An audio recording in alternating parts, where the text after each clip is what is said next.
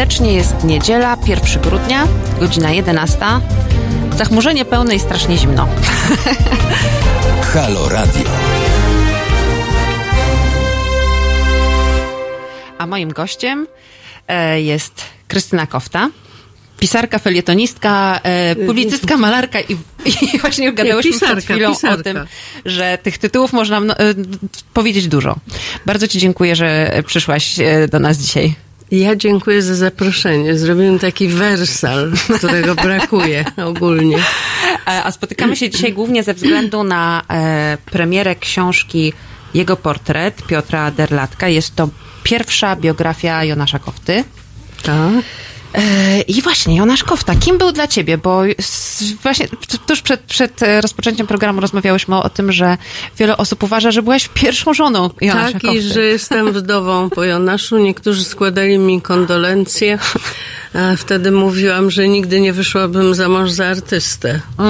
E, Otóż poznaliśmy się z Jonaszem w liceum plastycznym. E, I on jest moim szwagrem, ale jednocześnie jest moim swatem, ponieważ Ale jednocześnie mnie... był po raz, on, on pierwszy cię podrywał, nie? No trochę, tak, ale on podrywał w ogóle dziewczyny, zwłaszcza blondynki, które miały e, trochę dłuższe nogi niż reszta. E, No lubił tak, to, była, to były takie czasy e, podrywania. No i rzeczywiście tak było, natomiast e, tak się stało, że miał brata mm, i ma brata, to znaczy on miał. Mirosława. E, Mirosława, dwa lata młodszego e, i kiedyś urządził prywatkę. Zaprosił mnie na tę prywatkę i minęliśmy się z moim przyszłym mężem Mirosławem, a bratem Jonasza, minęliśmy się w korytarzu, ponieważ on wysłał młodszego brata do kina. Żeby nie brał Żeby nie- udziału, tak, w tym Ale czy była konkurencja o dziewczyny? E, Nie. W momencie, kiedy okazało się, że brat jest zakochany, to ja stałam się siostrą Jonasza. Naprawdę. I tak było.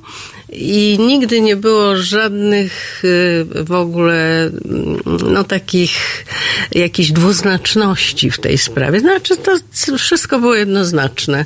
Bardzo się ucieszył, jak myśmy się pożenili, a było to przeszło 50 lat temu. Ja byłam na pierwszym roku studiów, mój mąż na trzecim, ale i tak on e, jest ode mnie młodszy o dwa lata, bo ja bardzo długo się uczyłam i studiowałam i tak dalej. No i Ale poznaliście się w plastyku, słynnym poznańskim plastyku, Tak, czyli tak. w liceum plastycznym. tak. Byliście równolatkami? E, Wtedy na- na- tak, tak, klasie, mniej czy- więcej tak, ponieważ ja przyszłam z żeńskiej szkoły, w której miałam repetować klasę e, i ja opuściłam samowolnie klasę? żeńską szkołę, ponieważ miałam jedną dwóję z matematyki i miałam bardzo dobre stopnie, ale byłam bardzo nielubiana przez jedną nauczycielkę, a ja nie lubiłam tej szkoły i odeszłam z tej Ja się szkoły. nie dziwię, same dziewczyny tam były. E, Same dziewczynki, tak, były, i miały być dobrze wychowane i tak dalej. Rodzice mnie tam posłali, ponieważ miałam właśnie taką być e, według mojej matki. No to się nie udało.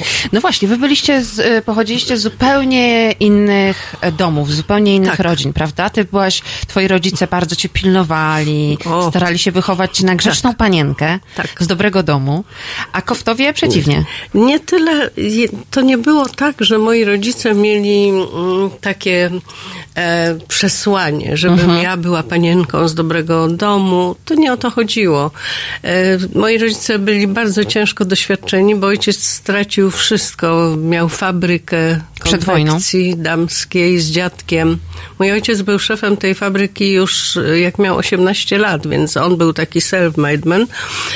I, i moi rodzice nie mieli jakichś zapędów arystokratycznych. Chodziło o to, żebym była porządną dziewczyną, dobrze wykształconą, bo ojciec wiedział, że wszystko można stracić, oprócz tego, co się ma w głowie. No ja przyszłam z tym bagażem, oczywiście byłam krnąbrą, dziew, krnąbrną dziewczynką, w domu tak nazywana byłam właśnie, i przyszłam z tym całym bagażem do liceum plastycznego, bo opuściłam tę żeńską szkołę, ja o tym pisałam i mówiłam, ale mówi o tym, że nie zawsze trzeba słuchać rodziców, właśnie tylko robić swoje, nawet jak się jest dzieckiem, bo, bo dziecko czasem dobrze wie, czego nie chcę. Mhm. Ja nie chciałam żeńskiej szkoły. No i tam właśnie jak przyszłam do liceum plastycznego, to poznałam Jonasza. Wtedy miał na imię Janusz, no bo to jest jego imię prawdziwe, bo to Jonasz to pseudonim artystyczny. On tam w szkole był gwiazdą, bo świetnie malował. Rzeczywiście był. Wyróżniał się, tak? Tak, wyróżniał Wtedy? się. Był świetnym malarzem. E, miał mnóstwo pomysłów i jego obrazy były rozpoznawalne, co nie jest łatwe w liceum, no, bo wszyscy wieku, chcą tak. być wielkimi artystami od razu od początku. I inspirują się innymi. I tak, prawda? tak. I idą w jakiś kicz straszny, albo idą w malarstwo i rysunek akademicki jak są grzeczni, robią to, co, czego powinni się nauczyć.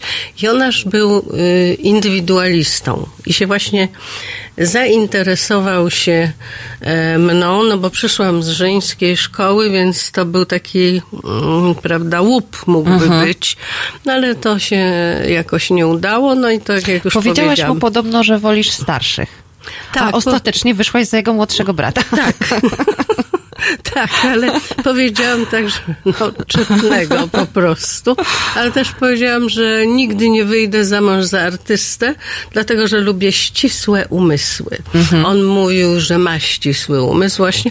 Zresztą fakt, że w tej książce napisanej przez Piotra Derlatkę właśnie e, Jonasz tam się pojawia jako chodząca encyklopedia i to wszyscy mówią, ponieważ on zawsze wszystko wszystko wiedział, a jak nie wiedział, to dohaftował. Mhm. Ale zaczęłyśmy rozmawiać o tym, o tych dwóch różnych domach. Ich dom był charakterystyczny, bo rozpadł się bardzo, bardzo wcześnie, prawda? Tak. Co w tamtych czasach nie było aż tak powszechne, jak dziś. Y, no tak, ale oni, mm, właśnie to jest tak, potem jak dzielić dzieci w poprzek, czy wzdłuż, czy I oni rodzice zrobili... Nie podzielili, no, podzielili po prostu... No właśnie, rodzice zrobili siekierą. straszny błąd, mhm. ponieważ podzielili dzieci. I Janusz y, był u ojca, a mój mąż był u matki. I rodzice się roz, rozstając się rozjechali też tak, po Polsce. Po Polsce. Mhm. Nawet nie tylko po Polsce, ponieważ matka była na placówce w Berlinie, bo była tam... Z twoim mężem młodym. Tak. Ile oni mieli wtedy lat, chłopcy? Najpierw zostawiła go na rok i mhm. on był tu z jakąś gosposią, nianią, kimś, no z jakąś obcą osobą i jak wróciła, przyjechała z tej placówki, to on jej nie poznał. I to było straszne, no więc wreszcie doszli do wniosku, że dzieci powinny być razem. Najpierw ona zabrała mojego męża na tę placówkę.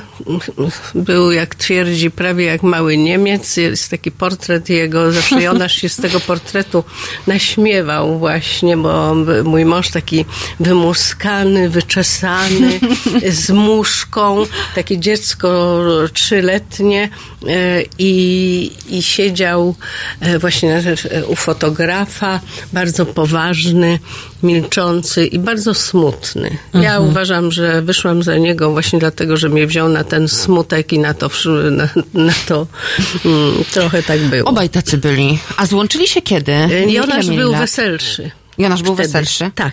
Ale tak. czy nie było tak, że Jonasz był weselszy na zewnątrz, ale przecież jak się patrzy na jego wiersze, na teksty jego piosenek, no to to jest nostalgia i Ale to było później.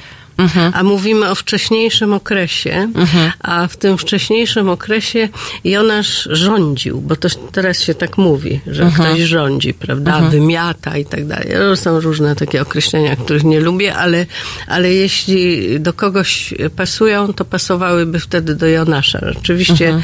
w tej szkole miał coś do powiedzenia. To w ogóle była mała, ekskluzywna szkoła, trochę inna niż inne szkoły, bo nas było tam wszystkich na początku, jak nas przyjmowali do dwóch klas, to po 25 osób. Z tego były potem, potem była jedna klasa, która miała 20 osób, a maturę zdawało 16. Mhm. Więc w sumie było więcej nauczycieli niż nas. Można sobie wyobrazić, wiesz, jak, jak myśmy tak. byli zaopiekowani. No właśnie, o tym jak bracia po latach połączyli się i zamieszkali razem, czy udało im się odbudować te relacje yy, i o yy, o całym życiu i twórczości Jana Szakowty porozmawiamy już za chwilę e, po przerwie, a teraz... E, przepraszam za prywatę, moja ulubiona piosenka. Kuba udało się ją przestawić na początek. Moja ulubiona piosenka z tekstem e, Jonasza Kofty, e, Hanna Banaszak, Samba przed rozstaniem. Moja też.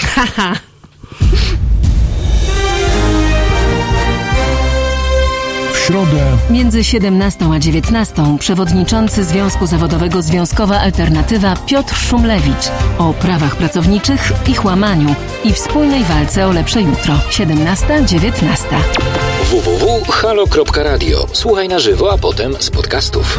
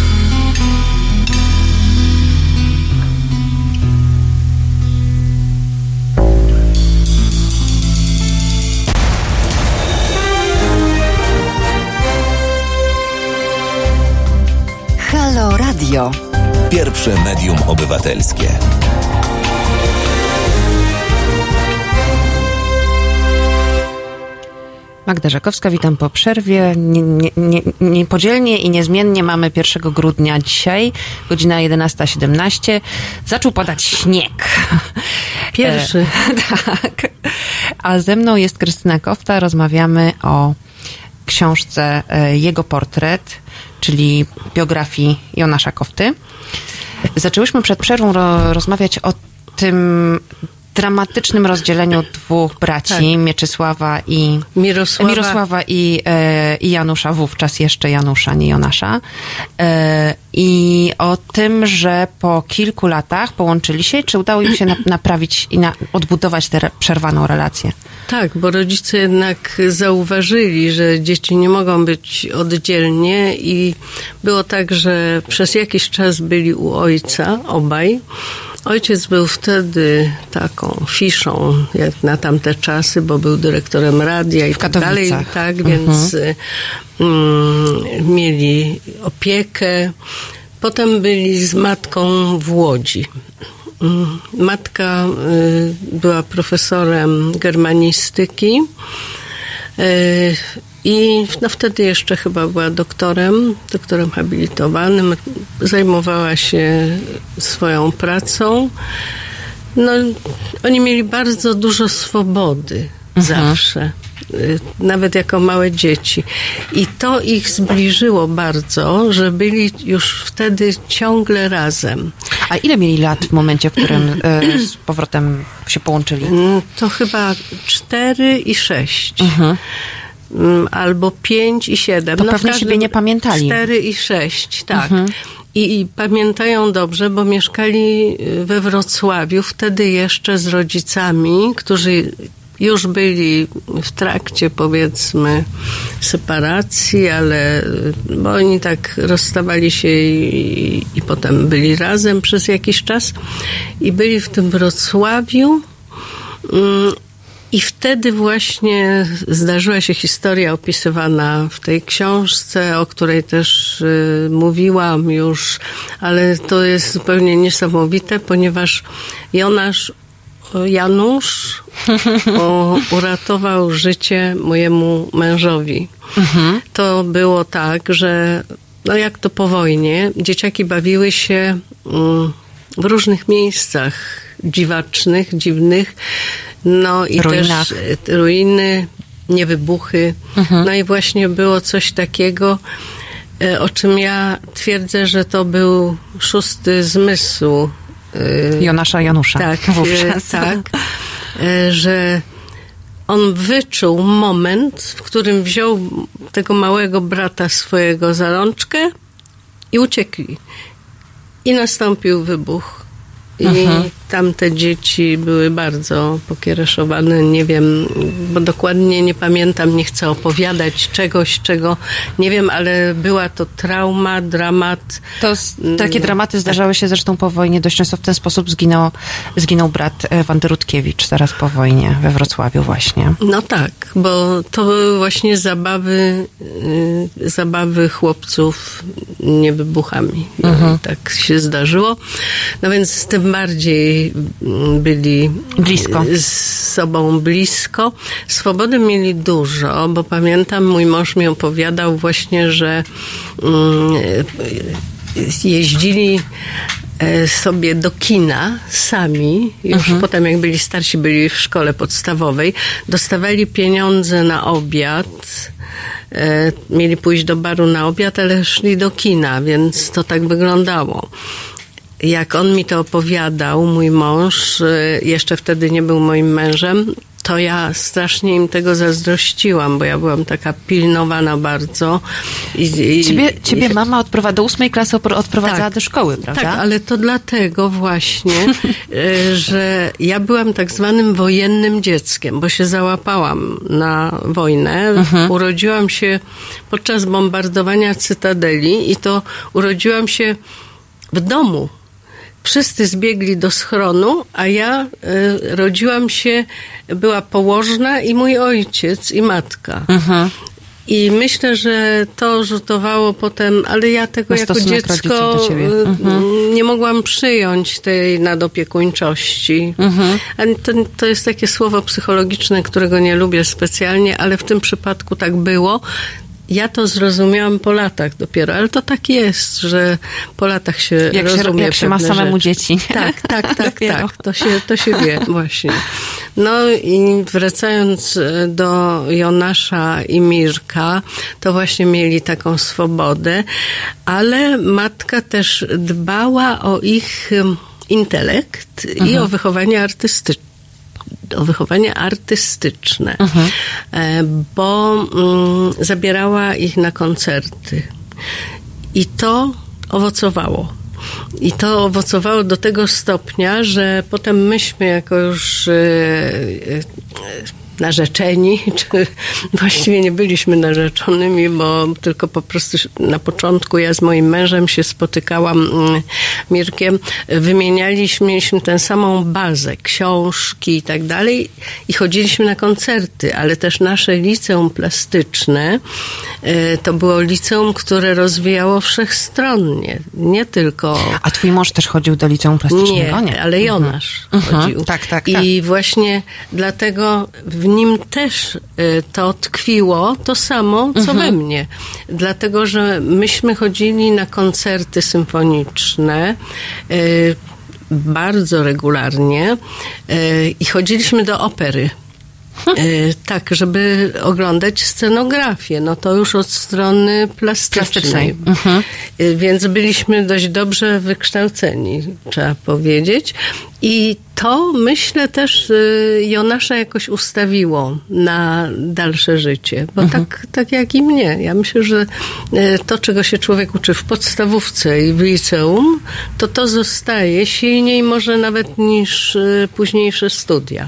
Powiedziałaś, że się wyróżniał już w liceum. Palił tę fajkę, którą widać na No tak, okładce właśnie. e, książki, ale palił ją krótko, mówiłaś, tak? Pali, tak, palił ją dość krótko. Myślę, że e, to był bunt przeciwko wszechobecnemu paleniu papierosów, takich strasznych. To były straszne jakieś papierosy wtedy. Ja nie wiem, sporty. E, były też później, to były kubańskie. Mój mąż palił e, licherosy, partagasy, e, też francuskie żitany. To były strasznie mocne, Mocne. papierosy. No, a Jonasz przez jakiś czas właśnie palił fajkę. Mm, ubierał się tak w taki specjalny sposób właśnie też. No właśnie gdzieś czytałam, chyba właśnie w książce u Piotra Derlatki, że był jedną z tych niewielu, s- był jednym z tych niewielu mężczyzn e, w plastyku poznańskim, który sam sobie szył ubrania.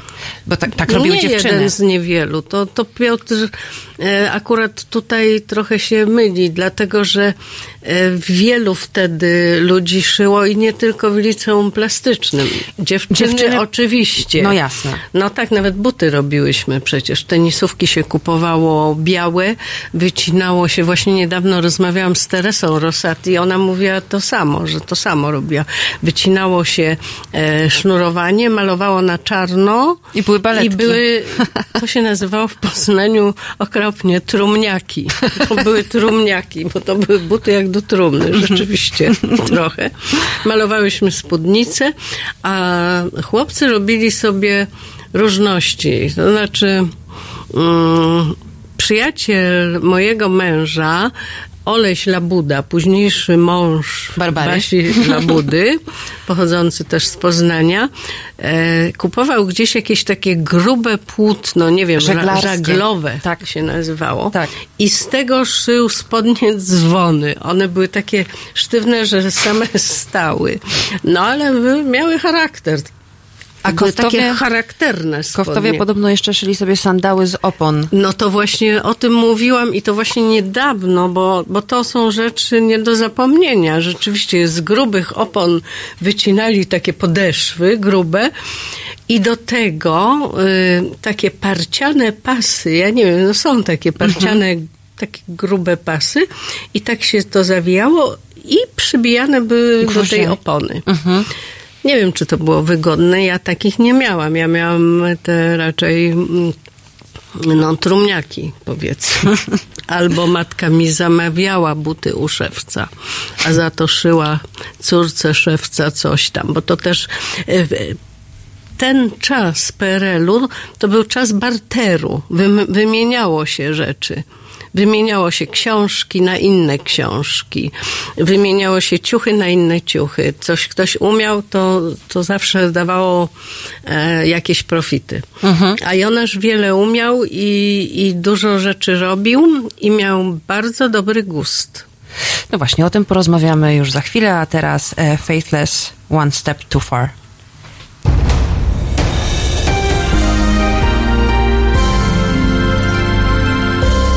Czwartek Od 19 do 21. Muzyk, animator życia kulturalnego, społecznik, a przede wszystkim świadomy obywatel Tomek Konca i jego fantastyczni goście. 19.21. www.halo.radio. Słuchaj na żywo, a potem z podcastów.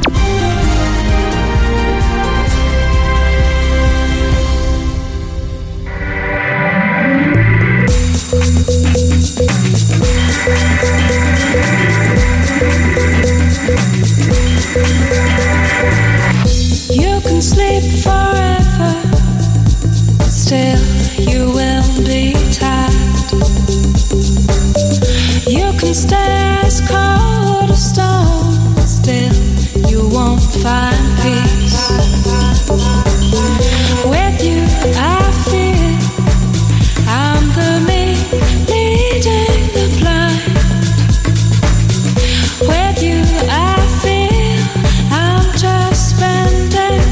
wasted time.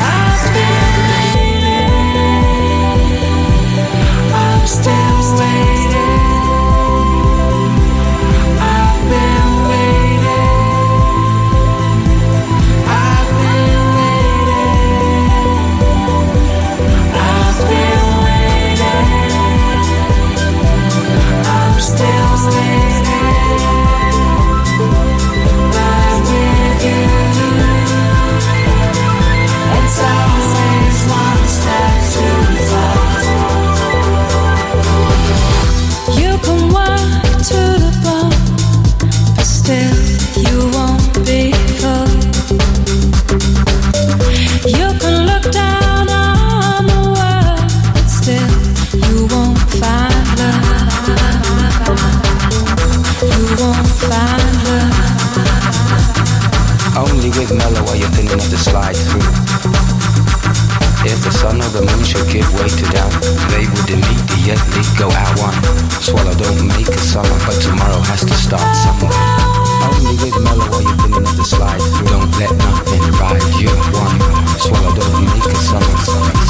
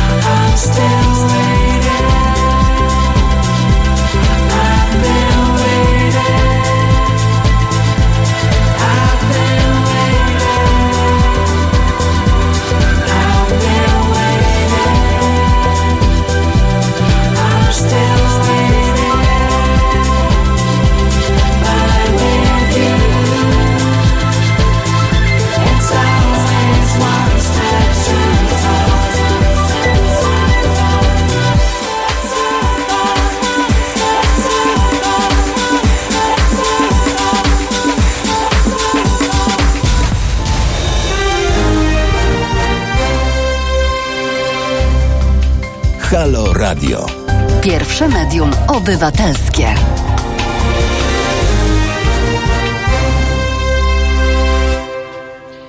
Magda Żakowska, witam po przerwie. Jest 1 grudnia, godzina 11.32, a ze mną w studiu Krystyna Kofta. Dzień dobry. Rozmawiamy o książce Jego portret, e, czyli biografii e, Jonasza Kofta autorstwa Piotra Derlatki. Y, Piotr, Jonasz e, Kofta dość późno, w wieku 17 lat, odkrył swoje żydowskie korzenie. Dowiedział się, że jego ojciec e, mm, jest Żydem. I podobno od tego momentu próbował jakby te swoje żydowskie korzenie zbadać i tą swoją żydowskość w sobie od, odkryć. Przedstawiał się Janusz Kofta, Żyd sefardyjski. Y, Janusz Konrad Kofta. O, Tak, y, Żyd, y, tak. Moja rodzina pochodzi tam skądś, z Hiszpanii, wyemigrowali ludzie i tak dalej. Opowiadał o tym Tak. y, Czy to bardzo była forma barwnie. kreacji? Tak, tak. Y, Mówił, pochodzimy od y, książąt y, i to było tak y, Aszkena, albo Aszkenazi, Aszkenazy, albo e, safardyjscy Żydzi. E, no w każdym razie opowiadał. Ja jak on mi to opowiedział właśnie jak przyszłam do szkoły, to myślałam, że on po prostu zmyśla i kreuje się w ogóle. Poza tym, mm, jak już się okazało, że rzeczywiście ojciec ma to pochodzenie, to jest prawda, no ojciec miał traumę straszną, bo cała rodzina e, zginęła w getcie e, warszawskim. a on cudem, właściwie żona on go cudem, uratowała. No, żona go uratowała, dlatego potem się z nią rozwiódł. Tak uważam, że w momencie, kiedy ktoś ratuje komuś życie i jest się z tą osobą, to to jest bardzo trudne, to jest trauma, ale wróćmy do Jonasza Mhm. i do tej żydowskości. Więc ja mu powiedziałam wtedy, że nawet zgodnie z niemieckim prawem nie jesteś Żydem, bo tylko ojciec jest Żydem, a nie matka. Matka pochodziła z Kresów i była Ukrainką polską. która do, zresztą do końca życia w, e, nie, nie pozbyła się tego akcentu wschodniego, prawda? akcentu mm, nie tyle wschodniego, ale mówiła mm, takim wolapikiem, trochę też używając wielu słów niemieckich. Janasz był bardzo dumny z biografii swojej matki, ponieważ ona wyjechała z Ukrainy jako młoda dziewczyna, przyjechała do Warszawy. Nie mając nic, można sobie wyobrazić, Tak. co to było. Jeszcze pochodziła miesz- z ma, małej, tak. bardzo małej miejscowości. E, Tak, a przyjechała z miejsca, w którym mieszkała na wsi z ciocią, tak zwaną tiocią, jak mówiła. E, Była nieślubnym I to dzieckiem. było y, klepisko, Mhm. bo Mietek, y, jej mąż, był tam potem Mhm. i widział i mówił, że to było po prostu klepisko. I ona wyjechała z tego i została profesorem germanistyki. To naprawdę nie było łatwe. Mhm. Musiała wiele rzeczy przejść. drodze rodząc dwójkę ale dzieci potem i Jonasz ocalając zawsze- męża z Holokaustu. Tak, tak, tak. To biografię, ja myślę, że byłoby, Jonasz miałby o czym pisać. Naprawdę. To, to było zupełnie niesamowite. Ale on bardzo mm, lubił, jak matka mówiła takie rzeczy, jak się myliła na przykład, albo jak zapominała słowa. My to też pamiętam, jak mówiła e, Miruś, Miruś, e, przyszedł, e, przyszedł ten, no, listonosz. Ona nie potrafiła powiedzieć... Złota pol- podaj złoty mi polski kugel, wrzesień. Podaj mi ten Kugelschreiber, bo muszę się podpisać. No i tak. Tak, zamiast Więc- Złota Polska Jesień mówiła Złoty Polski Wrzesień. o, to powiedziała przy nas i to e, myśmy pamiętali Złota Polska Wrzesień na przykład. Złota Pol- Ale to jest piękne, to jest piękne. I Jonasz, jak przychodził, jak to mówił, no, zaczyna się Złota Polska Wrzesień. We wrześniu u nas w domu to e, A Jonasz był bardziej mamowy czy tatowy? Matka. Mhm. Matka. Obaj. Wyraźnie. Y, Ojciec był bardzo porządny, bardzo uporządkowany, dbał o porządek w domu. Wszystko musiało być na miejscu. Matka miała kosmiczny bałagan. Mhm. E, W szufladach, wszędzie, e, e, na podłodze, wszystko się walało.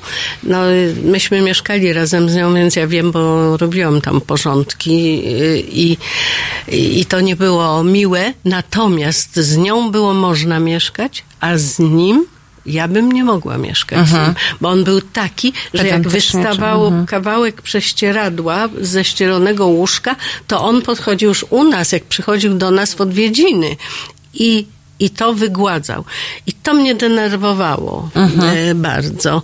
No bo to było takie, że z jednej strony tak dbam o porządek. Ja wiem, że to wszystko, ta trauma, to ci rodzice, to wszystko miało znaczenie. Ale z jednej strony ten porządek, ta dbałość, a z drugiej rozdzielić dzieci. Tak. Prawda? Tak. Więc to było niespójne, ale w ogóle no, ludzie nie są spójni. Jestem pisarką, wiem coś o tym. No. Chociaż ten taki pedantyzm właśnie i ten taka skrupulatność z tym rozdzieleniem dzieci to mi jakoś pasuje, bo to jest, jest w tym wszystkim Tak, że jest taki porządek, że E, tak. ty masz to, tak, a ja pół mam na to. Pół. Dokładnie. No, tak, tak. A pamiętasz moment, w którym zrozumiałeś, że Jonasz Kofta będzie e, wielkim artystą? Ja w ogóle nie miałam wątpliwości od początku. Nie, że wielkim, ale że będzie artystą, bo on był artystą w momencie, kiedy go poznałam. Tak jak wiedziałam, że mój mąż, jego brat jest zupełnie inny, ma ścisły umysł. I będzie profesorem. I że będzie zajmował się nauką. I że będzie miał też sukcesy, więc, bo ktoś mówi tak, no masz męża profesora, że ja myślę sobie, to mnie tak śmieszy. Ja mówię, bo ja dobrze obstawiłam, wyszłam za mąż za studenta, a nie za profesora, bo ludzie sobie wyobrażają, że no tak, pisarka siedzi w domu, sobie pisze, no nic właściwie nie robi, prawda? Tylko, Kawka, herbata. Tylko sobie pisze, a mąż, prawda, tutaj. No więc y, powiedzmy, że było różnie. E, myśmy wszyscy byli przyzwyczajeni do zarabiania pieniędzy od małego. Naprawdę. I Jonasz też to potrafił. E, mój mąż e, też, no mój mąż to nauką z kolei, bo e, brał tam dodatkowe jakieś wykłady, ale nigdy nie hałturzył. Ja się o to starałam i właśnie rozmaite moje koleżanki mówiły, że to jest niedobrze. Ale Jonasz był mi wdzięczny, bo Jonasz był dumny z brata. I zawsze mówił, mój brat e, pisze habilitację. Naukowiec. Tak, mój brat jest uczonym. No potem robili takie trochę kpiny z Friedmanem. Był majster i docent. Właśnie do, docent pracował u majstra, no bo to były takie czasy, kiedy tak się zarabiało. Pensja mm, mojego męża w przeliczeniu na, dolar, na dolary była 22 dolary. wtedy. No, no tak jest, tak było. No Jonasz e, pomógł nam bardzo. Właśnie to chciałam powiedzieć, że on był e, dobrym duchem. Co to znaczy pomógł? Myśmy nie chcieli, e, nie mieliśmy mieszkania. Mieszkaliśmy w 12-metrowym pokoju z matką na Mokotowskiej. Z twoją teściową, z mamą e, Jonasza i... matką e, Mirka Mirka. i Jonasza. No i e, 12 metrów z dzieckiem to nie jest dobre dla, dla nikogo. I jeszcze teściowa w drugim pokoju, też 13-metrowym. Mieliśmy taką długą kuchnię. To na to mówiliśmy kuźnia literatury. I to tam przychodził Jonasz. Jak teściowa wyjeżdżała do Łodzi na wykłady. Tak, to wtedy. O, widzę, że wszystko wiesz, przeczytałeś dokładnie tę książkę. Y, I wtedy się zaczynały mm, spotkania towarzyskie. Tak. Y, I przyjeżdżał na przykład, był taki pisarz w Polsce, szkoda, że przestał pisać, nazywał się Donat Kirsch. E, Napisał książkę Liście Kroatoan. Jonasz też to czytał. Myśmy to wszyscy czytali. Mirek, ja. I on do nas przyjeżdżał. On mieszkał w Tarnowskich Górach. Mm, oni tam obchodzili e, urodziny autora pod wulkanem, a ponieważ nie mieli e, kostek lodu, to do szklanek e, z whisky wrzucali zegarki, żeby dzwoniło. No tak, fantazję.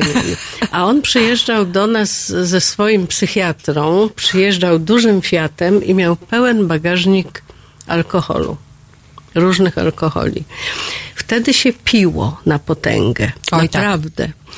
I to nie było dobre. No wiadomo, że nie było dobre. Było sporo pijaków, którzy jakoś sobie radzili, ale wielu ludzi Został alkoholikami. padało w alkoholizm i to się przytrafiło. No niestety przytrafiło się to Jonaszowi. W którym momencie się zorientowaliście, że to jest ten problem, że to nie jest tylko takie towarzyskie picie, ani pijaństwo artystyczne? No w momencie, kiedy na przykład zniknął na tydzień i nie można było go znaleźć i rodzina była cała e, w dygocie i, i mój mąż i Jaga i ojciec poszukiwaliśmy e, Potem Jonasza. takie zniknięcia zdarzały się regularnie. Na ogół prawda? przechowywał się u jakiejś kobiety, mm, potem się zna, znajdował, wracał, ale czasami przynosili go do domu i muszę powiedzieć, że ja rozumiem, że Jaga miała naprawdę trudne życie z nim wtedy. Y, On bardzo się później wstydził tego, ponieważ kochał Piotrka, swojego syna. I strasznie mu było wstyd, że nie Widział może z tego stanie. wyjść. Mhm. No i wreszcie postanowił skończyć z tym. Chyba to zresztą było za namową twojego męża, prawda? Wiem, że e, Tak. przynajmniej w książce jest e, przyto- przytoczona Tak. taka historia ich rozmowy. Tak, E, tak. I wtedy twój mąż namówił go na to, żeby się zaszył po prostu. Tak, tak. Mhm. I to y, myśmy nawet kilka razy próbowali i, i nie można było go namówić, ale wreszcie w jakimś momencie mój mąż, który nie jest psychoterapeutą, bo on Mhm. jest psychologiem społecznym, pracuje na dużych grupach ludzi, no ale ma jakieś wyczucie, a poza tym to był jego brat i on widział, że jak on się niszczy. No i Jonasz się zgodził i to było siedem najlepszych lat jego życia. I Siedem siedem lat też najlepszych tłustych. lat twórczych, prawda? No właśnie tłustych, Napisał pod względem twórczości. Mhm. Tak. I zaczynał też pisać już wtedy o czym innym, ale ilość alkoholu, jaka wtedy płynęła, ja Polsce, e, jak sobie Mhm. przypominam, że ja piłam wtedy. mm, No, myśmy jakieś nalewki, matka robiła, e, e, Mirka robiła nalewki takie dosyć dziwne, bo pamiętam, że była jedna taka nalewka, ale to właściwie nie była nalewka, a bo to był kit pszczeli chyba, trochę ze spirytusem, to było takie białe, jakieś dziwne, Miód. się mieszało z wodą. Nie, kit pszczeli to nie jest miód, Aha. to jest jakiś preparat, y, coś, Sztuczny? co produkują pszczoły Aha. i co rzekomo ma mm, działanie odmładzające. Czyli to był taki zdrowotny alkohol. I moja teściowa piła tego łyżkę stołową rano. Teściowa w ogóle a- chyba nie rozumiała do końca e, alkoholizmu syna, prawda? Nie rozumiała, ale ona piła łyżkę stołową, a chłopaki przyszły i jak się skończył alkohol, oni po prostu wypili całą karawkę tego. Ja t- trochę na początku się śmiałam, mówiłam, nie pijcie za dużo, bo was nie poznam, bo, bo przecież będziecie wyglądać jak niemowlęta.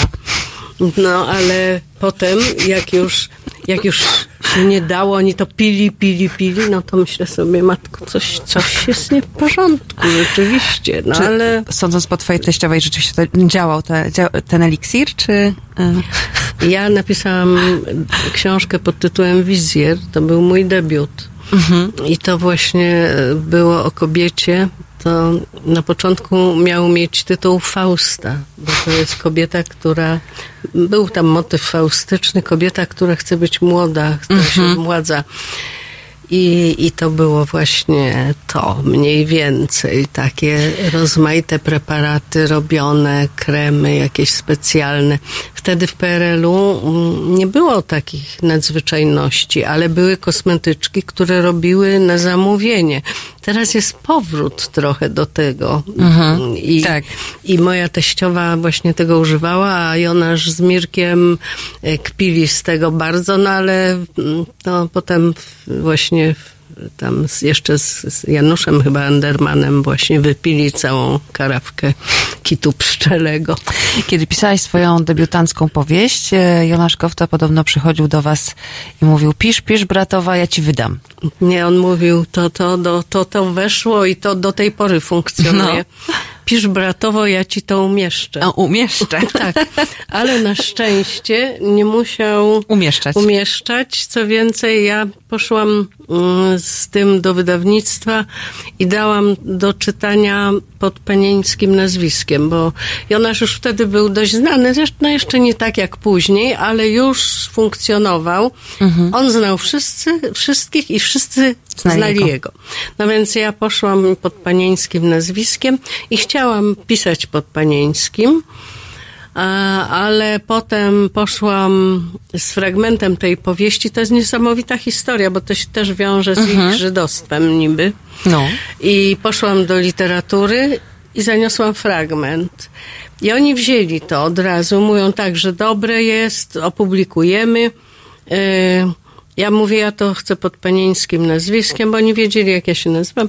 Mm, A redaktor, który to ode mnie wziął, mówi tak, tak, tak, niech pani pisze pod panieńskim, wie pani teraz tam, bo to było w 78 roku to wyszło, a w 76 oddałam do czytania. No ale to był jeszcze poślizg po 68 roku, po tym całej aferze antysemickiej i tak dalej. On mówi, lepiej nie, bo to nazwisko się źle kojarzy, Kofta. No to ja myślę sobie, no. Zaklełam strasznie i powiedziałam, to w takim razie... Będzie Kofta. Tak. Jonasz Kofta podobno powtarzał, że e, będzie, będzie się tytułował Żydem do momentu, aż zniknie ostatni antysemita w Tak. Polsce. Tak, tak mówił i powiedział to w wielu wywiadach. I tak robił rzeczywiście. Był pod tym względem bardzo odważny, bo czasami właśnie, no niech pan tak nie mówi, panie Jonaszu, przecież nie, no przecież ojciec tylko jest, pan nie jest Żydem. On mówi, dopóki będzie chociaż jeden antysemita, to zawsze będę mówił, że jestem Żydem. I tak, tak było, ale były też i inne jeszcze rzeczy trochę śmieszniejsze, bo na przykład e, w pewnym wywiadzie e, dziennikarce opowiedział o innych korzeniach, bo już mu się znudziło tylko o tych i ona e, O swoich mówiła, podobno korzeniach? matka była tam mm, Ukrainką e, pol, polsko-ukraińską, e, mm, ma polsko-ukraińskie korzenie.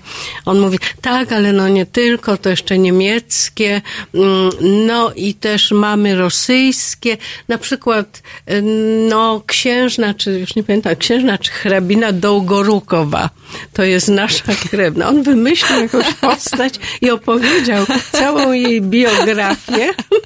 Zmyślał w ogóle chyba dość często.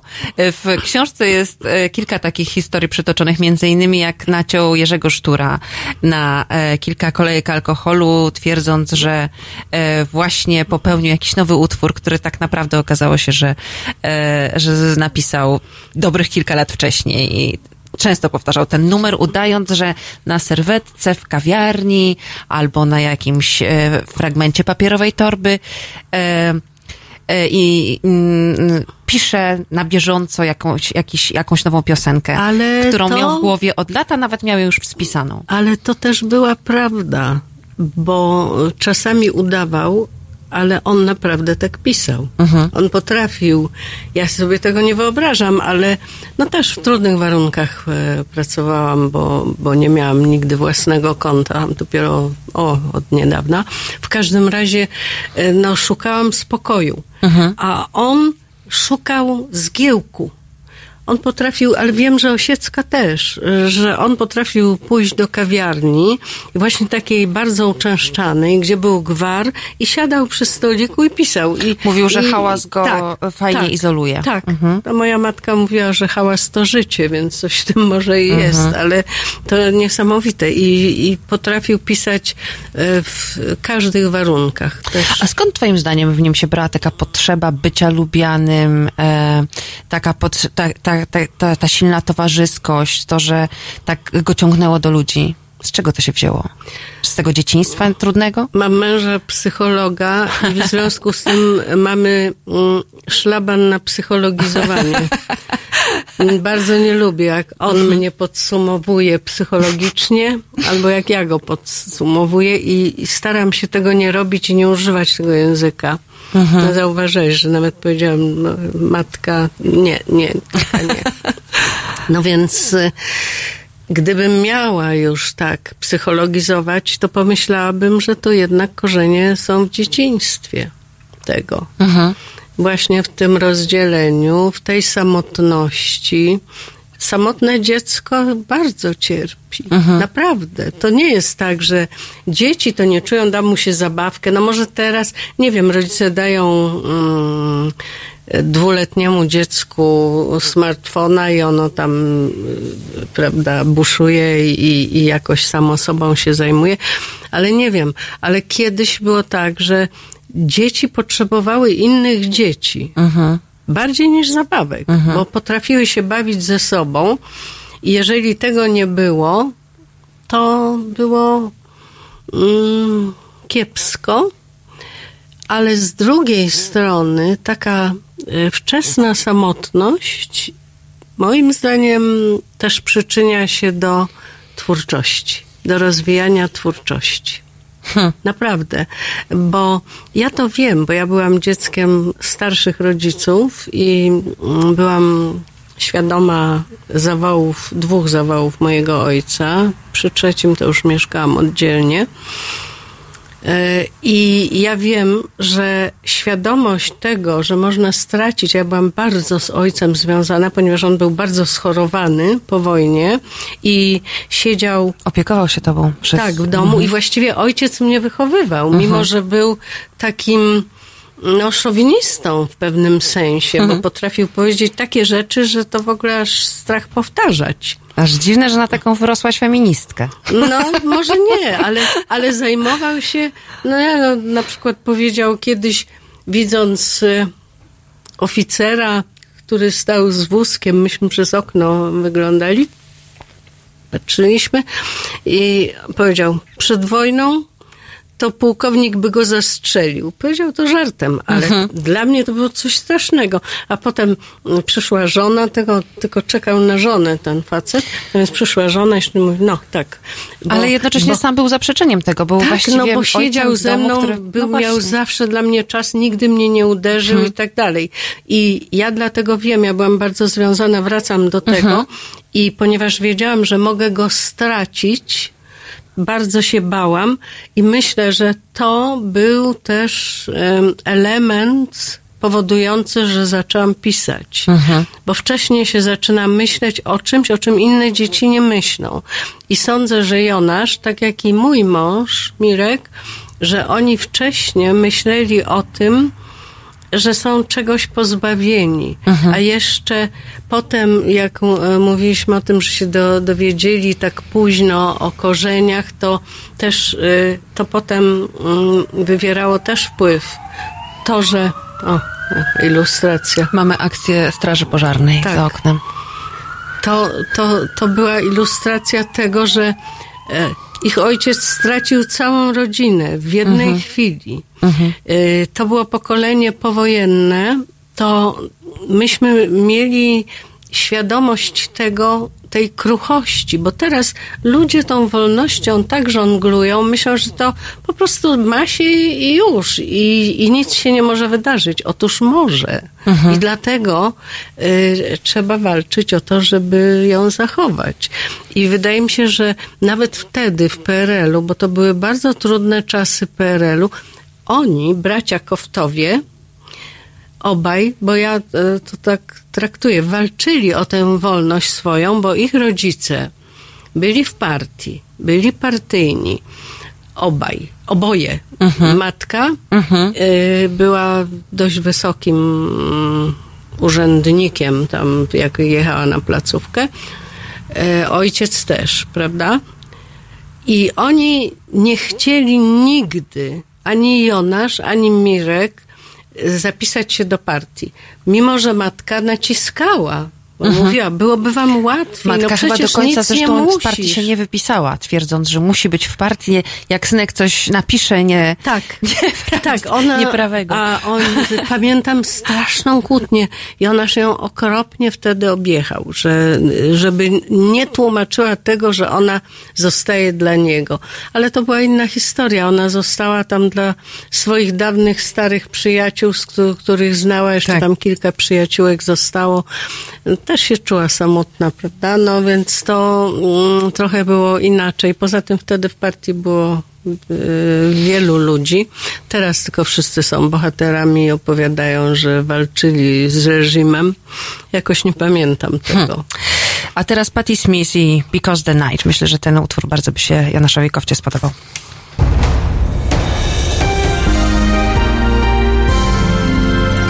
Jutro. Od 21 do 23 telefony od państwa odbiera Jacek Zimnik. Rozmowa, dialog, zrozumienie i żadnej agresji. 21-23. www.halo.radio. Słuchaj na żywo, a potem z podcastów.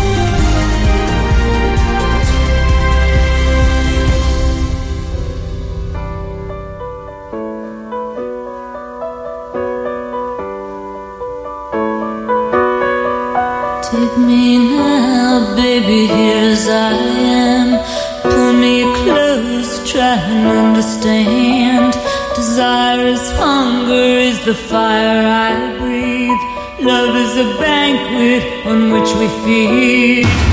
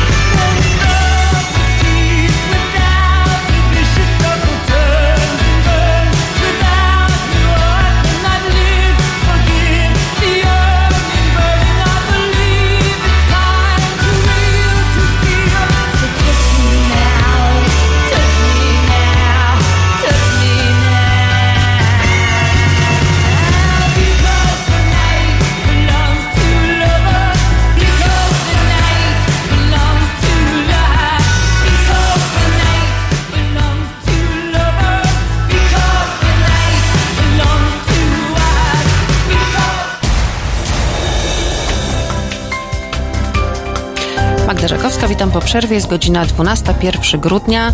E, jeden z naszych słuchaczy pisze, że na Mokotowie pada śnieg. U nas e, w centrum też pada śnieg. Halo Radio. Ale mi się Halo Radio wstrzeliło idealnie. Moim gościem jest Krystyna Kofta. Dobry, rozmawiamy o, rozmawiamy o biografii e, Jonasza Kofty. Pokazuję jeszcze raz, wiem, że tutaj pan Piotr e, prosił, żeby jeszcze raz pokazać okładkę, a przy okazji powiem, że mam jedną książkę dla słuchaczy, e, którą bardzo chętnie przekażę i wyślę. E, pierwsza osoba, która na nasz adres mailowy teraz małpa halo.radio napisze, jak naprawdę miał na imię Jonasz Kofta. Mówiłyśmy o tym z panią Krystyną. Ten dostanie tę książkę ode mnie w prezencie. E, Czekam na maile. E, Rozmawiałyśmy po przerwie o chorobie Jonasza Kofty, chorobie alkoholowej. Czy on sam miał świadomość tego, że jest chory, czy to traktował raczej jako mm, taką nierozłączną cechę artysty? Na tamtym czasie? początku nie miał tej świadomości, mm, bo tak jak mówiłam, wszyscy pili i wszyscy pili dużo. Tylko część była pijaków, znaczy w, w tym środowisku wszyscy pili. Ja sobie przypominam z dzieciństwa, nie znam mm, żadnego mężczyzny, nie znałam, który by nie pił alkoholu. Tylko w różny sposób, różne było nasilenie. Ja tam wychowałam się, powiedzmy, na podwórku poznańskim. Mm, To e, były dzieci alkoholików i to były dzieci dość zabiedzone i ci alkoholicy, no, byli też różni. Jedni byli spokojni, przy, przychodzili, upijali się i szli spać, inni rozrabiali. Natomiast w świecie artystów pili prawie wszyscy. To nie, nie pamiętam, żeby ktoś nie pił i dlatego to się wydawało naturalne. Oni po y, spektaklu zauważyłam właśnie, bo tam chodziliśmy na Egidę, najpierw na, do Hybryd, potem na Egidę, mm, czy z Jonaszem czasem gdzieś do teatru, to y, zauważyłam, że w momencie, kiedy y, ci ludzie grali, to byli potem tak nakręceni, że nie mogli e, pójść. To nie było tak, że oni szli do domu i każdy kładł się spać, tylko wszyscy razem gdzieś szli zawsze. Pamiętam takie momenty, kiedy właśnie szliśmy gdzieś do jakiejś knajpy albo do Spatifu. Jonasz uważał, że Spatif to nie dla mnie, absolutnie nie. E, I, no ale, że powinnam zobaczyć, więc tam ze dwa razy zabrał mnie i Mirka do Spatifu, e, do ścieku, to myśmy potem już chodzili sami. No, ale tak było, że, że właściwie to było tak naturalne, że ludzie nie czuli momentu, w którym stają się alkoholikami. Dlatego to było takie groźne.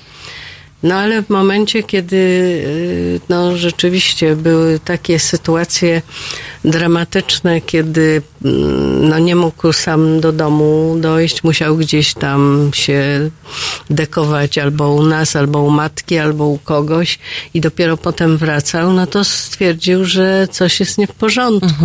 Ale sam nie miał tyle siły, żeby, żeby do tego doprowadzić, żeby zaszyć się. Dopiero właśnie wtedy, tak jak e, mówiłyśmy, ojciec, Jaga. Ojciec bardzo się włączył w pilnowanie. Tak, ale bo on się włączył w pilnowanie, ale rzeczywiście mój mąż miał tu spore zasługi, bo A czy wy- mu dziurę w brzuchu. Ja wiedziałam, że to już jest groźne w momencie, kiedy on do nas przychodził i myśmy chowali alkohol y, przed nim, żeby on nie widział butelki. Ale kiedyś siedzieliśmy w kuchni i to ja to pamiętam do dziś, to było niesamowite. I on y, patrzył, ja tak patrzę, idę za jego wzrokiem, na co on patrzy.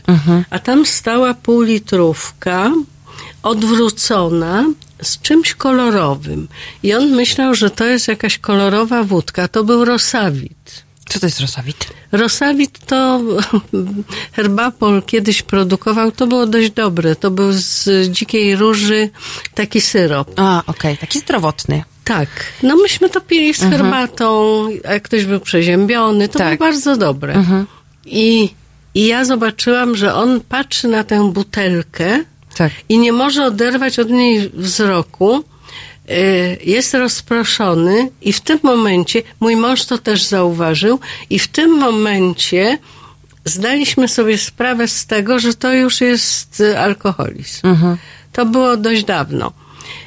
I ja wstałam, wzięłam tę butelkę, odwróciłam mm, i zapytałam go, czy chce napić się herbaty z rosawitem. On powiedział, nie, dziękuję.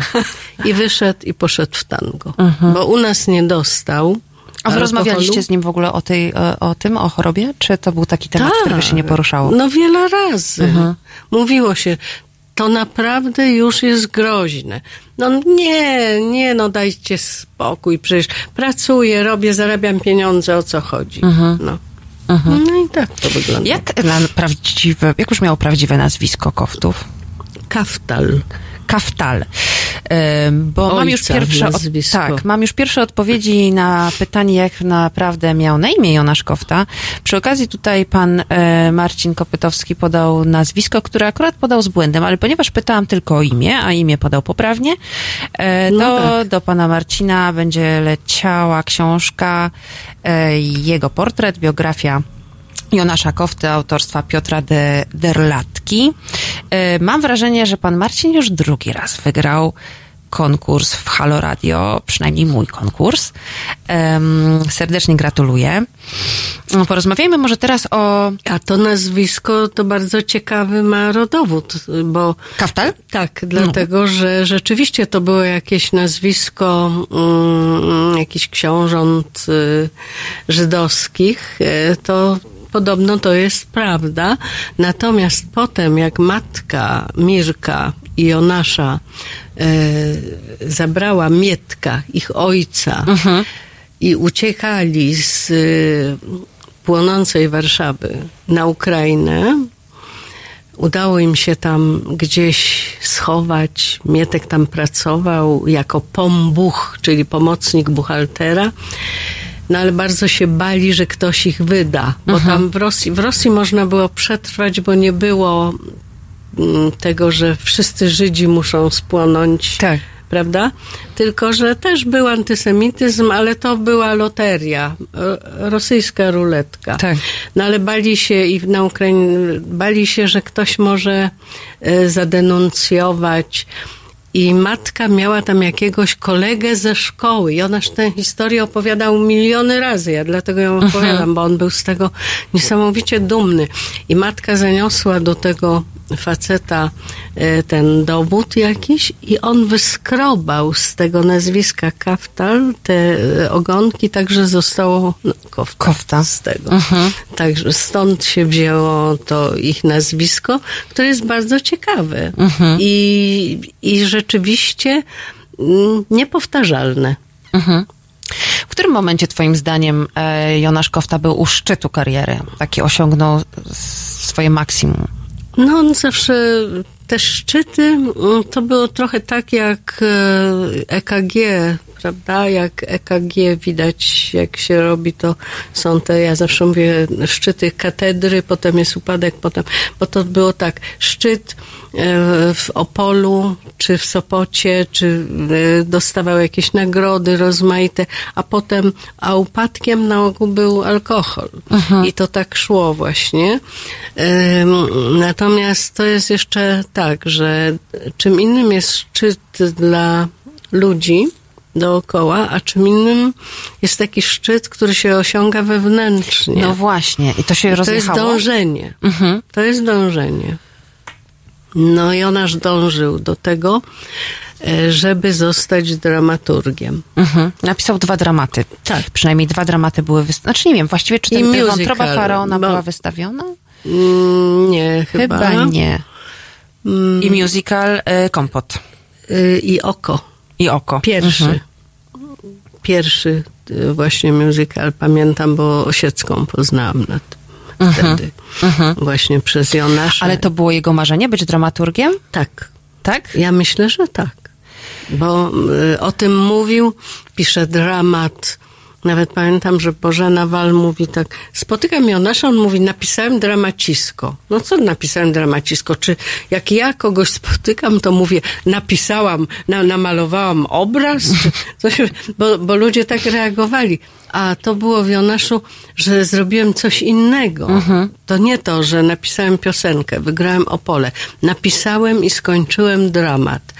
I to y, było niesamowite, bo to go mm, jakoś dyscyplinowało. Myślę, że gdyby mm, żył, e, to poszedłby bardziej w dramat niż powieść. W książce opisany jest taki dość dramatyczny dla chyba wszystkich tekściarzy w Polsce moment, w którym w 1982 roku na festiwalu w Opolu pojawiło się nowe pokolenie muzyków, między innymi Manam, e, e, które zostało natychmiast zauważone przez krytyków. E, teksty, autorskie teksty Kory Jackowskiej zostały dostrzeżone przez krytyków i nagle okazało się, że to nowe, młode, rockowe pokolenie chce sobie samo pisać teksty. I robi to całkiem dobrze i właściwie chyba wtedy większość tekściarzy, przynajmniej Agnieszka Osiecka w dziennikach o tym pis, pisała, zrozumiało, że kończy się mm, pewna epoka i kończy się ich era w jakimś sensie. No tak I bywa. trzeba znaleźć sobie inne zajęcie, trzeba znaleźć sobie inne mm, miejsce, w którym się będzie sp- spełniało. I dla, rozumiem, No. dla Jonasza Kofty to był właśnie dramat. Piotr Kofta mm, mówił w wywiadzie, syn Jonasza Kofty, mówił w wywiadzie mm, dla Polskiego Radia, że e, Jonasz Kofta miał tak zwany szybki rozpęd, to znaczy dobrze się sprawdzał w krótkich formach. Natomiast dramat to już jest, e, no, No to już tak. jest kawałek literatury. Tak. To już trzeba zupełnie innego temperamentu i zupełnie innego podejścia i innych zdolności. Mm, No, Ale te jego pierwsze dramaty chyba nie były jakoś e, szczególnie dobrze przez krytyków przyjęte. No ta wojna chłopska była napisana na jakąś tam rocznicę chyba reformacji e, i, i była chyba zagrana, była przetłumaczona i zagrana w Niemczech. W Polsce nie wiem nawet, ale no chyba nie było to jeszcze to, o co mu chodziło, bo to nie był taki dramat, który mm, no, mógłby być powiedzmy e, e, takim sukcesem. No, zresztą nie chodziło o to, żeby to był sukces. Sukcesem było to, że on to już zrobił, skończył. Natomiast no, myślę, że gdyby żył, to by zajął się czym innym, no bo tak jest, że, że przecież to, to wypieranie następuje. No, przychodzi pokolenie, ale to nie znaczy, że klasyków się nie, nie śpiewa, nie gra. Przecież piosenki o nasze do tej pory chodzą. No pamiętajcie o ogrodach. No to nie jest tak, że można Wakacje to gdzieś wyrzucić, zapomnieć. To nie jest tak. Czy piosenka Banaszak właśnie. No właśnie, my czasami nie- nawet sobie nie uświadamiamy, że to są piosenki, które napisał Janusz Właśnie. Kofta. Wakacje z blondynką, z tobą chcę oglądać świat Zbigniewa Wodeckiego, e, Hanka Banaszak właśnie, sam, e, Samba przed rozstaniem. Wakacje z są blondynką. Wakacje w kolorze blond. Tak, tak. Jest, e, tego jest bardzo dużo, ale czy wyobrażasz sobie Jonasza Koftę w latach 90., jakby się odnalazł w tym wczesnym kapitalizmie dość brutalnym, w czasach, kiedy artyści przestali mieć takie e, dla społeczeństwa takie, takie znaczenie, znaczy, znaczy pojawiły się inne wartości i, i, i to był chyba taki dla artystów bardzo trudny moment. Ja nie wiem. No może ja tego nie odczułam, bo to co innego być e, pisarką, Pisarką. pisarzem, a czym innym być I już tekściarzem. ugruntowaną czy- pozycją. Ale Jonasz jeszcze był poetą, no i to Mhm. trzeba powiedzieć, że te Ale poezja nie sprzedaje się tak dobrze jak powieści Krystyny ale, Kofty. ale on potrafiłby sobie poradzić, dlatego że poszedłby w komercję. On mógłby pisać na przykład bardzo dobre dialogi do seriali i zarabiać na tym i pisać poezję. A propos seriali, zrobiliście razem film. No tak. Słucham. Razem nie. E, Jonasz Kofta zagrał w tym filmie, Tak. ty napisałaś scenariusz. Ja napi- ale to Grześ Warchoł przyszedł do mnie i zapytał, czy nie Aktor, napisa- reżyser. E, tak, reżyser, czy nie napisałabym scenariusza. No to dość mnie to rozśmieszyło, e, ale pomyślałam, dlaczego nie. I pomyślałam, że napiszę scenariusz e, wyprzedzając e, modę, która jest teraz i napisałam scenariusz o wampirzycy. Mhm. I to się nazywało Lubię nietoperze. E, To było bardzo Działo się w śmieszne. zakładzie psychiatrycznym? Dobrze mówię? Tak, działo się w zakładzie psychiatrycznym, zresztą tam było nagrywane. Mhm. E, I nasz kolega ze szkoły również e, zagrał, Marek Barbasiewicz, zagrał Z, ze szkoły plastycznej tak, w Poznaniu. z liceum plastycznego. Marek Barbasiewicz zagrał Amanta, znaczy Amanta, on zagrał e, lekarza, profesora psychiatrii właśnie, ale e, miał wygląd Amanta i Kasia Walter, taka była bardzo ładna aktorka, no i grała mm, tę wampirzycę. Ja zrobiłam sobie żart oczywiście. I ten film cały był taki, e, że ona wychodzi na miasto. Zabawa konwencją. Tak. No i mm, ma tam taką szpilę i tak dalej. Jest wampirzycą, no i wysysa krew i wtedy uzyskuje jakieś zadowolenie, powiedzmy. No więc mnie to śmieszyło. E, aktorzy się tym bawili, mm, ale była tam taka rola jedna, takiego wariata, trochę arystokraty i Jonasz chciał to zagrać. Właściwie tam, to była ta rulka, to było tam jeden z wielu wariatów. Dopisałaś mu chyba tę rolę. Ja dopisałam, bo on zapytał Grzesia Warko- Warchoła, czy on nie mógłby zagrać w tym filmie yy, i, i zagrał. I Ale miał jest- straszną tremę, prawda? miał straszną tremę, to w ogóle było straszne, bo on był, nie, to było straszne jeszcze z innego powodu, ponieważ on wtedy przeszedł operację ślinianek. To było już wtedy, po to chorobie nowotworowej. Po chorobie Mhm. nowotworowej. Był bardzo wyniszczony. Rzeczywiście wyglądał no Bardzo koszmarnie. schudł. Bardzo chudy. Siedział na drzewie i wygłaszał kwestie. On tam sobie jeszcze dopisał coś. Mhm. I takie o śmierci. To zupełnie... I z tego filmu to wystaje niesamowicie, bo to jest tak jakby do filmu no takiego z przymrużeniem oka, powiedzmy o wampirach, włożyć coś tak prawdziwego, no bo Tak, on był taki prawdziwy. prawdziwego. Ja nie mogłam tego potem oglądać w ogóle. No ale chciał, no, zagrał i zagrał to. Bał się, miał tremę. Ja go nigdy nie widziałam z taką tremą. On już się bał, jak przyszedł na plan. A był artystą estradowym. No był artystą estradowym, ale nie był aktorem e, dramatycznym. I on nie powinien być aktorem dramatycznym, bo on nie powinien tam zagrać roli dramatycznej, tylko powinien się wpisać jakby w, to, w tę całość tego, w klimat tego filmu. Ale wystawał i no efekt, to był taki efekt losowy. Ale ciągnęło go do tego kina, bo e, pamiętam, że pojawił się jeszcze w jednym filmie w roli na jakiejś potańcówce tańczył, w czymś, który, w je- jednym z takich wielkich filmów em, tamtego czasu, nie Może pamiętam. niewinni czarodzieje? Nie. Może nie, nie winni czas. Sprawdzimy to i za chwilę Może ktoś słuchaczy. będzie wiedział, Może bo ktoś to będzie wiedział, ludzie wiedzą w więcej. komentarzach na YouTubie, tak? O, to jest dobry tytuł. Ludzie wiedzą więcej. E, A o chorobie Jonasza Kofty i o tym przeczuciu śmierci, którego potem już nie opuszczało, porozmawiamy już za chwilę, a teraz Childish Gambino i Redbone.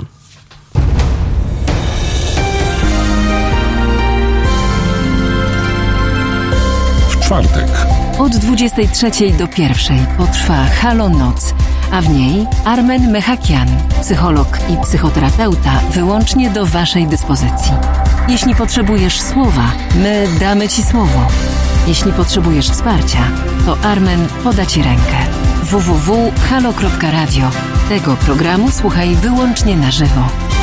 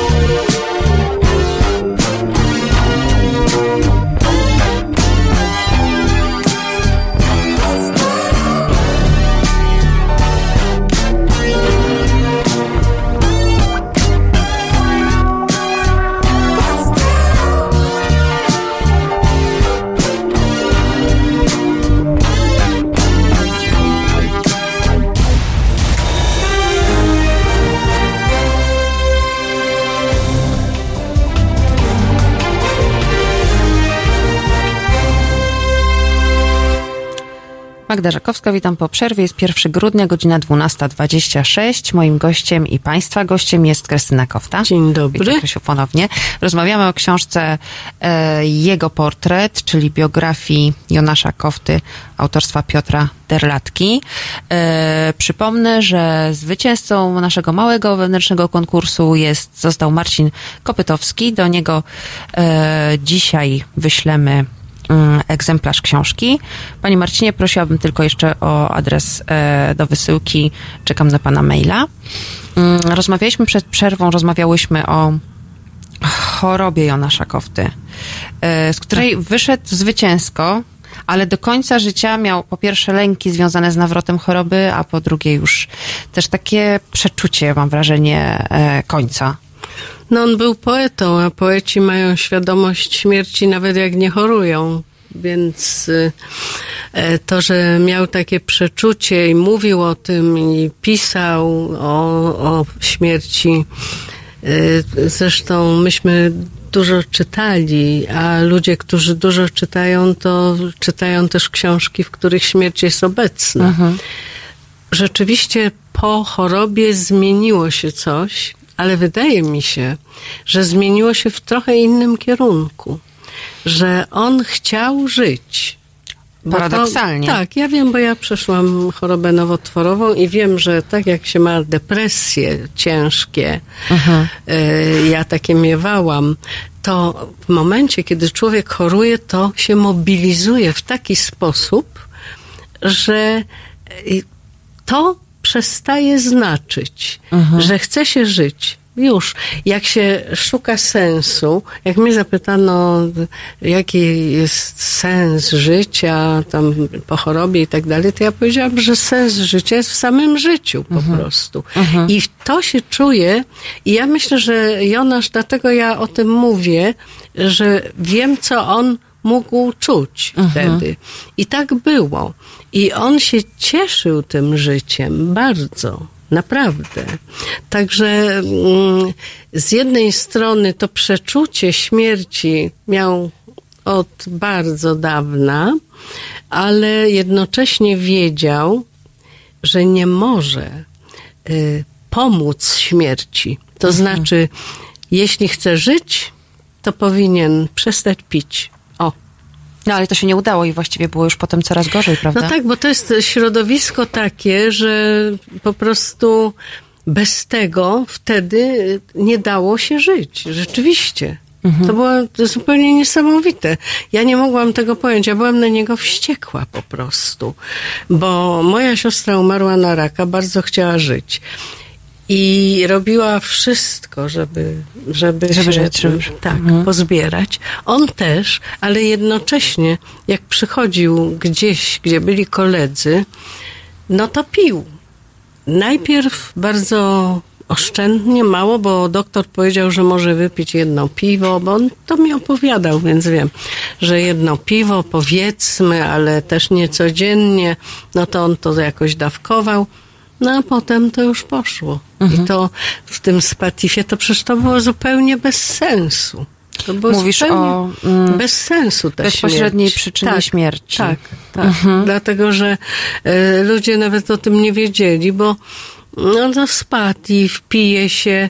E, Ktoś wpada pod stół, od czasu do czasu wpada, no bo jak się tyle pije, no to ktoś wpada. Akurat tak się złożyło, że on wpadł i, i, i zanim go, zanim ktoś zauważył, że, Że to nie jest, jest pijacki. Tak, tak. Tylko on się zatchnął czymś i przyjechał Miał pogotowie. od, od on- dawna już od choroby, od czasu tak, choroby miał kłopoty miał z przełykiem. bardzo, no bo to są przepalone te, to, to miał tam radioterapię i tak dalej, no bo to po prostu okropne. No i on Zadławił nie odzyskał w ogóle przytomności nigdy. Myśmy tam do szpitala chodzili, tam y, Jaga i tam rozmaite osoby. I to, to, I to było, no, no końcówka to była rzeczywiście okropna, dramatyczna i niepotrzebna. Naprawdę niepotrzebna, bo ja nie wiem, wydaje mi się, że dorośli ludzie faceci, którzy wiedzą, że ktoś miał raka ślinianek i dają alkohol i nalewają mu, no przecież on nie powinien oczywiście tam chodzić, no ale jakby nie chodził, to by wyszedł z tego świata. Z tego ich świata. Książki... A przedtem e, właśnie to jest jeszcze znamienne dla Jonasza, jak był w szpitalu. To, to pielęgniarki go szalenie chwaliły, wszyscy go lubili. On rozśmieszał cały szpital. Siedział na łóżku i opowiadał żarty, anegdoty, odgrywał coś. Y, Przychodzili do niego różni ludzie, znani, mniej znani. W tym szpitalu był ruch, było życie. I Jonasz był życiem samym. I nagle właśnie wyszedł i tak, i te pięć lat, no to było fantastyczne, no bo to były te lata i mogło to trwać, no ale widać nie mogło. Z książki wynika, że w tych ostatnich e, latach życia od, oddalił się mocno od rodziny, że właściwie znikał na tygodnie, jeśli nie miesiące. E, I No tak. e, s, czy to są plotki, czy to jest prawda, że oprócz alkoholu, do, do alkoholu doszły jeszcze narkotyki albo e, jakieś leki, rodzaje jakichś psychotropów? Leki. Narkotyki raczej nie, a przynajmniej nam nie wiadomo, ale ponieważ właśnie było tak, że jak on znikał, no to nie wiedzieliśmy, jak przychodził do nas y, i u nas powiedzmy lizał rany, no to już wracał do siebie i tego nie było widać. Ja nie zauważyłam, jestem dość uważna, ale nie wydawało mi się, żeby, no może tam popalał z kimś marihuanę, ale wiemy, że inni ludzie palili hasz, że, no różne rzeczy tam brali. Natomiast nie sądzę, a on nie mógł sobie poradzić już wtedy z sobą i brał, ja pamiętam to, brał tak jak jego matka brała.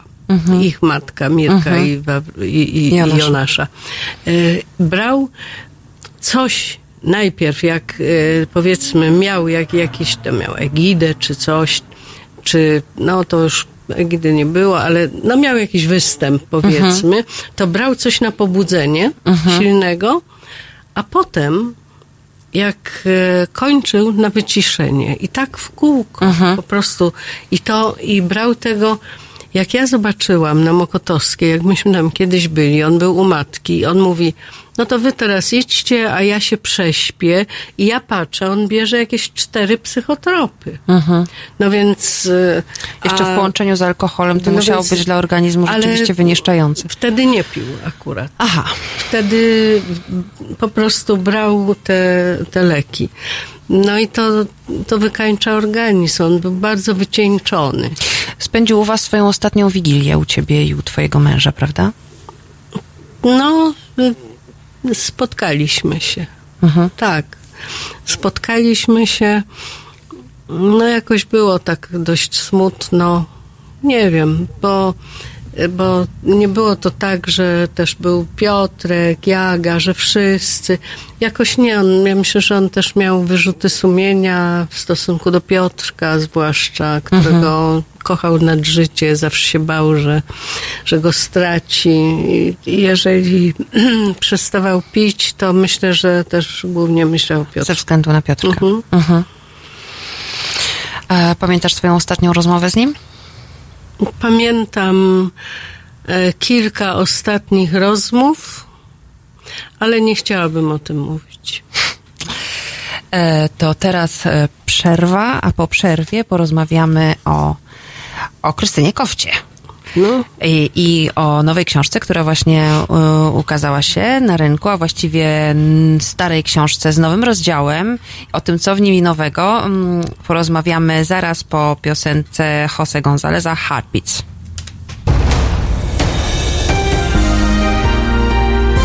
Halo Radio.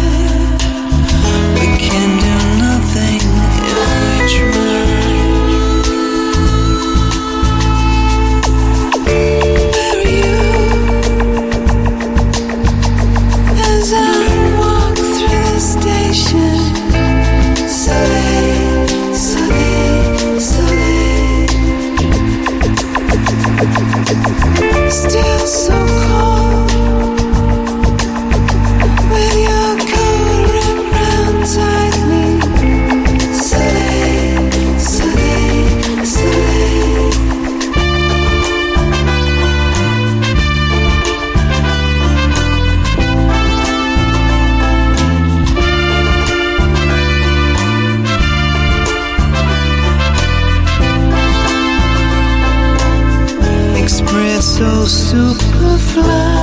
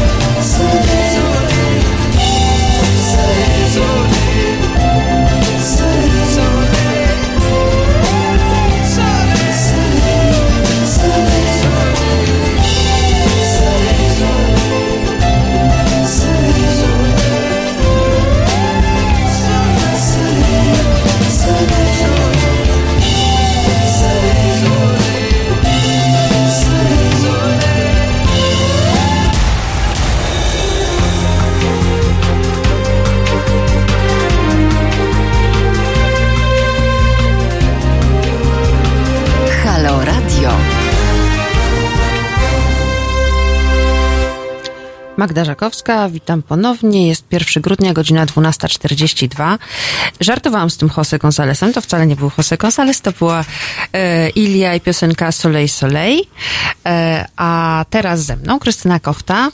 Rozmawialiśmy do tej pory o biografii Jonasza Kofty, która właśnie się Pierwszej. ukazała. Pierwszej biografii, pierwszej monumentalnej, ponad e, 800 chyba stron. 600 stron tekstu. E, A tymczasem, kompletnie niezależnie, w księgarniach pojawiła się książka Krystyny Kofty, Gdyby zamilkły kobiety, hashtag nigdy. E, Pierwsze wydanie... mm, Drugie Pierwsze wydanie nie posiadało hashtagu. nie posiadało. Mm, O co chodzi z tym hashtagiem? No, że nigdy nie zamilkną. Bo O to- książka jest em, tak jak tak, tak, tak naprawdę zbiorem felietonów, opowiadań. Nie. Nie? Nie, to jest całość. E, Pierwsze wydanie też Mhm. było całością, ale wyrzuciłam z niego jedną trzecią mniej więcej. Mhm. Właśnie dlatego, żeby dodać to nigdy. Mhm. Czego nigdy kobiety nie zrobią i czego nigdy nie mogą dać sobie zabrać. To o to chodziło. Mhm. W którym roku ukazała się pierwsze, ukazało się pierwsze wydanie E, książki? To było chyba 10 lat temu, Mhm. może coś koło tego. I, i teraz e, włożyłam nowe rzeczy, które pojawiły się na rynku tym kobiecym. Hashtag to- mitu. Tak, mi tu było też. E, Mi tu zajmowałam się, ale trochę. Zresztą zajmowałam się tym, powiedziałabym, osobiście, bo w tej sprawie e, z Magdą Środą i jeszcze e, trzema dziewczynami z Kongresu Kobiet byłyśmy u ministra Sikorskiego, żeby doprowadzić, żeby prosić go o to, żeby prosić, żądać Domagać się. domagać się właśnie, żeby wreszcie Polska podpisała tę konwencję antyprzemocową, bo to jest zupełnie niesamowite, że tego w Polsce nie Tak. było. E, No i obiecał, że, że to zrobi i dotrzymał. Było trudno, bo w, wówczas w Platformie była duża część prawa, która uważała, że to jest antyrodzinny. mm, e, Ko- konserwatywne skrzydło Platformy tak, tak, tak, Obywatelskiej. tak. No ale doprowadził do tego. Tym niemniej do tej pory są, no, prezydent powiedział, można nie stosować. Prezydent prawnik mówi o międzynarodowej konwencji można nie stosować ze śmiechem. E, Na Podhalu gdzie przemoc jest naprawdę codziennością. Wiem, bo my jeździmy. Y, Teraz okazuje się w Zakopanem nie stosuje się. Radni powiedzieli, że oni mogą przestać nawet być tam komisją czy radą, ale oni takiej bezbożnej tam konwencji, uchwały, oni tego nie podpiszą. To jest zupełnie niesamowite. Więc wydawało mi się, że jest tyle ważnych rzeczy. Nie chcę się nad tym rozwodzić, bo to wszyscy wiedzą, ale jest tyle ważnych rzeczy, które muszą być zauważone i o które trzeba walczyć, że do tej książki powinnam je włożyć i to zrobiłam. Natomiast jest tam bardzo dużo też e, rzeczy takich, które mm, dotyczą związków. Relacji relacji damsko-męskich. damsko-męskich, męsko-męskich, wszelkich relacji, Mhm. bo te relacje są podobne, bo to można sobie długo opowiadać, że, że to jest zupełnie co innego, a to nie jest, bo to Zależności to- w parach są podobne. Właśnie, prawda? chodzi o pary. No i tam właśnie zaczynam od tego, że mówi się, że żyją jak dwa gołąbki, a dotarłam do takich informacji przyrodniczych, więc gołębie są najbardziej agresywnymi ptakami i na ogół żyją tak, że po prostu te samiczki tam są e, no, dziobane, wyrywa im się pióra i tak dalej. No ale one też nie, nie pozostają dłużne. To trochę inaczej wygląda niż w związkach e, przemocowych e, mm, ludzkich. No, jest tam sporo rzeczy też śmiesznych, ale jest dużo takich, myślę, które dotykają i dotyczą nas wszystkich. Więc y, jestem zadowolona, że to zrobiłam. Y, jest ładna okładka. Mm, Pokazuje? Chętnie bym podarowała też jakiemuś e, słuchaczowi czy słuchaczce taką książkę. Myślę, że mój wydawca by się zgodził na to, ale E. na razie mam tylko jedną, którą e, dostałaś ty, ale mogę dostarczyć ewentualnie jakąś To może prezencie. taki prezent dla jakiegoś słuchacza, tylko wymyślmy mu jakąś zagadkę dotyczącą tej książki. Na, Mm, przyk- Na Ty przykład, wymyśl, Krysiu. e, kiedy w Polsce e, została wprowadzona konwencja antyprzemocowa? Tadam. Prosimy kierować odpowiedzi na adres mailowy teraz małpa halo.radio. Przypominam, to jest e, książka, prywatna książka Krystyny Kofty, która powędruje do jednego z naszych słuchaczy, któremu uda się odpowiedzieć na tę mm, skomplikowaną zagadkę. e, książka już jest w księgarniach, a ty nad czym teraz pracujesz? Ja teraz robię coś zupełnie innego, ale nie lubię mówić o rzeczach, które dopiero robię, bo to jest e, takie zapeszanie, a poza tym też jest jeszcze coś takiego, że jak się powie, e, a jest to jakiś pomysł, to, to może zostać podchwycone. Mi się kilka razy już zdarzyło, y, więc y, nie chciałabym o tym mówić, ale mogę tylko powiedzieć y, tak ogólnie, że będzie to połączenie rysunku ze słowem, ale nie komiks. Okej, ja, ja wiem, nie, nie wiem i nie powiem. A z y, Jonaszem Koftą rozmawialiście w ogóle o swojej twórczości nawzajem? Czy byliście taką, e, taką y, w, w obrębie rodziny subkulturą artystów? Czy nie mieliście takiego porozumienia? Rozmawialiśmy. On jak coś pisał, to mówił, ale głównie mówił o dramatach. Aha. A potem to mówił też o obrazach, bo on malował. Pod Mhm. koniec życia namalował 40 obrazów. Bardzo bym chciała, żeby była jakaś wystawa jego, ale, ale nie wiem. Nie było chyba jeszcze po jego śmierci wystawy takiej Nie. monograficznej, nie, prawda? ja nie wiem, może on te obrazy sprzedał. Nie wiem, bo my mamy y, dwa obrazy jego. Wiszą w salonie? Jeden jeden piękny autoportret, y, to jeszcze z liceum Mhm. to nam dał, a drugi zaginął y, Czyli trzy mamy tak Mhm. naprawdę. Y, Mie, mielibyśmy, gdyby jeden nie zaginął. Jak to zaginął? No zaginął, bo mój mąż dał na przechowanie, tułaliśmy się, nie mieliśmy mieszkania, dał na przechowanie komuś, jakiemuś swojemu koledze i ten mu nigdy nie oddał.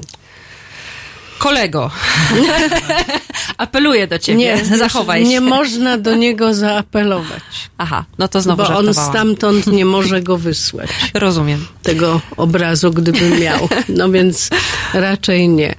No, A o, mal, o malarstwie gadaliście? Z... E, O malarstwie rozmawialiśmy, ale technicznie. Mhm. O pisaniu rozmawialiśmy technicznie. Bo to jest zawsze tak, że się wydaje, że jak są pisarze albo poeci, to oni rozmawiają wzniośle, a głównie rozmawiają albo o pieniądzach, Mhm. co zresztą Jonasz lubił robić i bardzo mnie namawiał, żebym robiła coś i, i żądała więcej pieniędzy, co nie było łatwe, bo były stawki, No były tak. widełki od do i kiedyś w czytelniku mi, jak zażądałam więcej, po, powiedzieli, no już pani dobija do Iwaszkiewicza. No więc wiadomo było, że nie dostanę tyle, ale dostałam trochę więcej. I rzeczywiście to miało znaczenie, bo jak książka miała dobre recenzje, to potem podnosili mi post factum, podnosili mi i dostawałam jeszcze trochę kasy i Jonasz był z tego bardzo dumny właśnie, że bratowa pisze, nie musiał jej umieścić, bo zawsze to, to zmówiłyśmy, że mówił pisz bratowo, ja ci to umieszczę, więc nie musiał mi nic umieszczać, nie, nie zajmował się tym. Rozmawialiśmy o różnych rzeczach, ale o twórczości samej to mówię, technicznie. Jakiej farby używa? No, jak piszemy, to a, to bo ty masz ładny charakter pisma, mówił do mnie, a ja z, z, gryzmolę, to potem nikt nie może odczytać. Nie pisał na komputerze. E, Piotr Lak e, odpowiedział na naszą zagadkę. 2015 rok. Mm? Pani Krystyna potwierdza. Gratulujemy zwycięstwa. E, książka powęduje do pana Piotra. Panie Piotrze, prosimy jeszcze o adres do wysyłki. E, gratuluję raz jeszcze. Wspaniały prezent świąteczny będzie. dla kogoś. Zresztą mężczyźni chyba też są e, czytelnikami twoich książek, czy tylko kobiety? Mężczyźni są czytelnikami nawet moich felietonów. Więc i poza tym. I bohaterami. I bohaterami. Mój mąż jest głównym bohaterem. A poza tym ja nie tępię mężczyzn, chciałam powiedzieć. Nigdy nie tępiłam. I tym miłym akcentem kończymy dzisiejszą rozmowę. Moim i Państwa gościem była Krystyna Kowta. Bardzo dziękujemy. Dziękuję bardzo. A teraz Prince i jeden z moich ulubionych kawałków Prince'a, czyli Kiss.